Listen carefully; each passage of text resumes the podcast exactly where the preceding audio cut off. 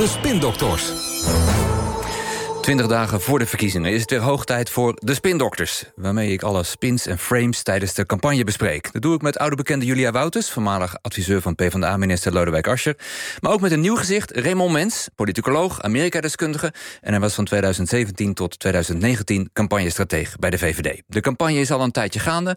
Gisteravond zat VVD-leider en premier Mark Rutte bij Jinek over één jaar oorlog. Julia, wat viel jou op? Nou, mij valt op, uh, ik moet dan altijd meteen denken aan een van mijn favoriete films, Whack the Dog. En dat gaat over een presidentskandidaat of een president die een oorlog fabriceert. Nou, dat hoeft Mark Rutte gelukkig niet te doen. Maar je ziet. Om af te leiden van een ander schandaal was het, ja, geloof ik. Hè? Maar ja. je, je, weet natuurlijk, uh, Mark Rutte heeft uh, een enorme legacy. Allemaal dingen waar hij trots op kan zijn, maar ook inmiddels behoorlijk wat dingen die niet zo'n succes zijn geworden. En daar wil hij het natuurlijk in de campagne het liefst gewoon niet over hebben. Dus hij doet dat altijd fenomenaal. Hij heeft een strakke beeldregie. Dus hij uh, is heel veel in het buitenland op dit moment. En hij zit dan een half uur nou, zat, dat was wel nieuw. Want eh, Thijs, dat weet je ook al. Meestal bedenkt hij dat hij, als hij in een talkshow komt... dat hij dan niet aan tafel wil zitten met andere gasten. Mm. Uh, hij begon wel zo, dus hij zat eventjes... ging het ook nog over, over met Caroline van der Plas... Ja, wel of niet in debat ja. wilde. Uh, maar daarna krijgt hij gewoon de vloer... en mag hij een half ja. uur... Uh, ja, zijn kennis en zijn ervaring... Dat moet uitonderhandeld zijn door het team, door zijn team. Denk je dat die tafel leeggemaakt werd? Ja, maar dat doet hij altijd. Dat ja. de, de, nou, bij op één. Bij, niet altijd. Nee, niet altijd hebben we gezegd, gaan we niet doen. Nee, maar daar, ze proberen het wel altijd. Ja. Ja. En um, ik denk ook wel... Uh, ja, weet je, als je zegt ik wil het over de oorlog hebben... dat is een serieus onderwerp en zwaarwegend... dan heb ik geen zin dat er iemand die artificiële intelligence expert is... zich daar tegenaan bemoeit of zo. Dus je kon je er gisteren iets bij voorstellen? Ja, maar ja. Het, komt hem wel verdomd goed uit natuurlijk... dat hij uh, ja. uh, een half uur over de oorlog mag praten. Maar het was niet alleen de oorlog, het ging ook wel over uh, migratie... en over de, de, ja. de, de, de, gevolgen van de oorlog, hè, de kosten die gestegen zijn. Mij viel op dat het woord stikstof niet is gevallen. Nee, dat viel mij ook op. Tegelijkertijd is het ook een beetje... en daarom kom je natuurlijk ook bij dit format uit... een win-win situatie. Want inderdaad, het wordt van tevoren uitonderhandeld... en liever heb je dan geen andere gasten bijvoorbeeld. Het is ook voor de premier fijn dat hij over zoiets kan praten... als een jaar oorlog en niet bijvoorbeeld wat jij zegt over stikstof... of over hoe het nu gaat met de toeslagenaffaire. Speelt allemaal mee. Uh, maar dat moet voor een programmamaker ook interessant zijn. Je kan niet midden in een toeslagenschandaal... de premier een half uur interviewen en het er niet over hebben. Maar het feit dat nu de oorlog uh, precies een jaar lang duurt... is voor Eva Jinek ook en voor haar redactie een goede reden... om uh, met dit format akkoord uh, te gaan, omdat ze daar prima mee kunnen leven. Het is logisch om heel veel tijd stil te staan bij ja, die maar we hebben straks Provinciale Statenverkiezingen... daar gaat het ook wel echt over stikstof.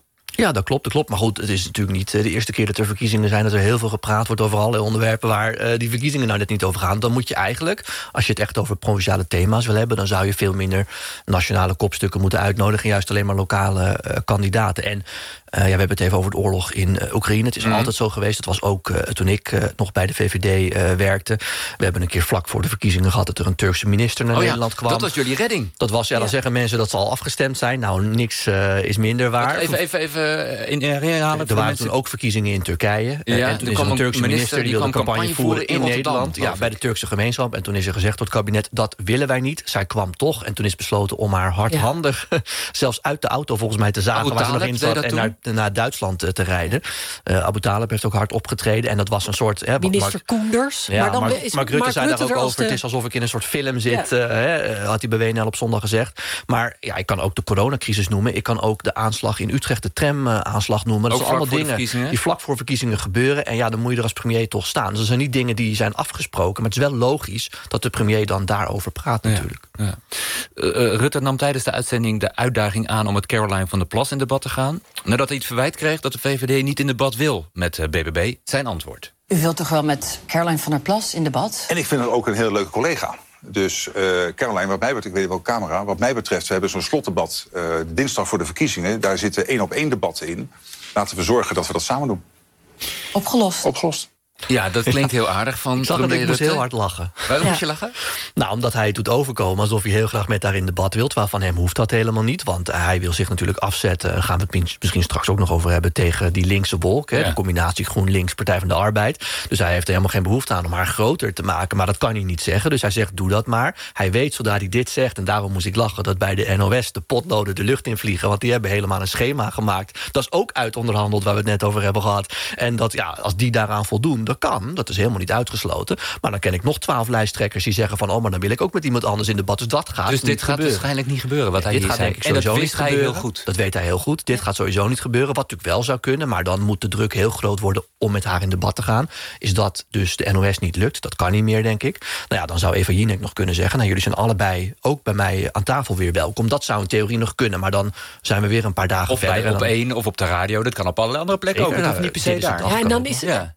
Helaas zijn agenda al helemaal vol. Dan ineens is er geen ruimte meer. Hè? Het is heel grappig. Ik moest ook heel erg lachen toen ik het zag. Want ik moest heel erg denken. In een eh, lang, lang, lang verleden was ik verslaggever bij RTL Nieuws.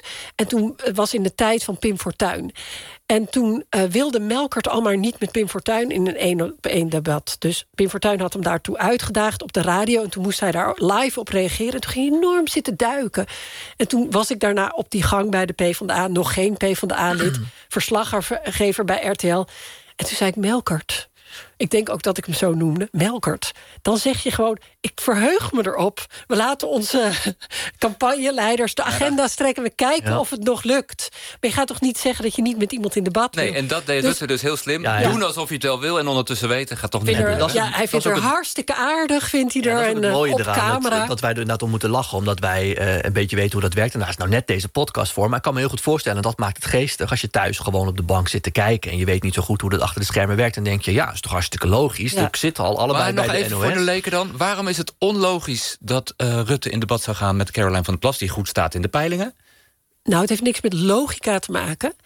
Ehm, hij heeft er helemaal geen zin in om haar groter te maken. Want als je met haar in debat gaat, maak je haar automatisch groter. Hij is de premier. Zij heeft op papier één zetel. In de Tweede Kamer, ja. En ehm, waarom zou hij haar zendtijd verliezen Dat, en een dat, zo, zo, zo denken jullie. Op het moment dat wij in debat gaan met iemand... dan schenken wij die persoon zendtijd. Ja. Ja, dus wat hij wil, want En, en dat, kan ook in je voordeel werken. Hè? Want ik weet eh, over anekdotes gesproken. Wij hebben tijdens, volgens mij waren het ook provinciale statenverkiezingen, weet ik niet helemaal zeker meer. Ehm, dat zijn verkiezingen waarbij niet ontzettend veel mensen komen stemmen. Althans niet zoveel als bij Tweede Nee, Kamer heel eh, weinig. verkiezingen. Ja. Dus je bent niet continu bezig om mensen te overtuigen om op jou te stemmen. Je bent bezig om jouw achterban naar de stembus te halen. Eh, en wij wisten, eh, en dat waren volgens mij inderdaad provinciale staten, statenverkiezingen, dat op een gegeven moment Forum voor Democratie toen bij de vorige verkiezingen heel groot zou Ja. worden. Eh, en toen hebben wij juist, eh, we hadden een, ook een soort town hall, eh, om dat woord maar even te gebruiken, bijeenkomst georganiseerd met Mark Rutte. En daar heeft hij live voor alle camera's, alle journalisten waren daarbij uitgenodigd, Thierry Baudet opgeroepen om met hem in debat te gaan. en Want dan toen weet was je, Thierry zo groot geworden, was Forum zo groot Nee, geworden... ja, dat dus hij die dreigde heel groot te worden. Ja. Dus dat was nog voor die uitslag. En dan weet je, daar winnen we wel wat mee. Want hij is al heel erg groot in de peilingen. En heel veel mensen die misschien twijfelen om op ons te stemmen... maar misschien ook op D66 kunnen stemmen... denken, laat ik dan maar op de VVD stemmen. Want anders wordt misschien meneer Baudet wel eh, groter. Dus dan weet je, wij doen die uitnodiging. Dan weet je ook dat Baudet hem gaat accepteren, die uitnodiging. Ja, en dan is het wel. in je voordeel. Maar dit is inderdaad, net wat Julia zegt... in je nadeel om met haar in debat te gaan... en haar zendtijd te geven. En als je er goed op let, dan zie je dat, dat zo'n debat met een echte concurrent... zie je altijd pas heel erg vlak voor de Ja, ja. verkiezingen. Dat was toen met Baudet Ja, ook. dus je, gaat, je, je probeert je concurrent zo klein mogelijk te maken. Als dat niet gelukt is, dan ga je ook het gevecht aan... en dan laat je zien dat je de betere kandidaat Dus bent. als BBB blijft stijgen in de peilingen... ze stonden nu geloof ik op acht zetels in de Eerste Kamer... en de VVD op 15, dus er zit nog wel een gat tussen. Maar stel dat zij stijgt en de VVD daalt... dan kan Rutte alsnog besluiten... oké, dan misschien toch maar wel. Blijkt er toch een gaatje in zijn agenda te zijn. Ja, en Ja. die luxe gek. is er natuurlijk altijd. Want als je dat voorstelt, dan maakt iedereen daar eh, eh, tijd voor. En laten we ook eerlijk zijn, Car- Caroline van der Plas is een hele sympathieke mevrouw. Dus iedere keer als die op tv is, is dat goed voor haar. Dus des te minder tv is voor jou als tegenstander, des te beter. Ja, nou maar afwachten of dat debat tussen Rutte en Van der Plas er nog gaat komen. In de podcast De Spindokters praten we nog even door over veel meer... over het nut van de klassieke tweestrijd... het fakkelincident met Sigrid Kaag... en de stikstofmuiterij in de provincies. Je kunt de podcast vanaf nu luisteren in je favoriete podcast-app. U hoort het, we gaan nog even voetballen. Arman Afsaroglu, hoe is het bij eh, PSV tegen Sevilla? Helaas eh, geen eh, vroege goal voor PSV. Het staat 0-0 eh, na bijna 14 minuten voetbal in Eindhoven. Het is een wedstrijd die redelijk in evenwicht is. PSV probeert het wel, maar komt er nog niet echt doorheen. Achterin bij de Spanjaarden Sevilla. Twaalfde in de Spaanse competitie. Wel specialist in het winnen van de Europa League. Dat hebben ze vaak gedaan. Twee, drie jaar geleden nog, toen Luc de Jong in de finale daarvoor zorgde met twee rake kopballen. De Jong die vorige week nog een staande ovatie kreeg in Sevilla. Nu dus namens PSV moet hij verdedigen, want de Spanjaarden krijgen een vrije trap. Het is niet de droomstart geworden waar PSV op hoopte. Want dan had hij er al in moeten liggen. Dat is dus nog niet gebeurd. Wel een vrije trap dus voor Sevilla. Of die wat oplevert, dat eh, gaan we horen na het nieuws. Elf langs de lijn en omstreken begint voorlopig staat het 0-0 in het Philipsstadion. Nee, kan de vrije trap toch nog meenemen. En hij gaat er net niet in, maar over het doel van PSV 0-0 dus. Dankjewel, Armand. Zometeen inderdaad geen kunststof, maar langs lijn en omstreken... met live het vervolg van PSV Sevilla... en later Ajax tegen Union Berlin in de Europa League. Dank voor het luisteren en een fijne avond. Dag. Dit is de dag is een programma van de EO.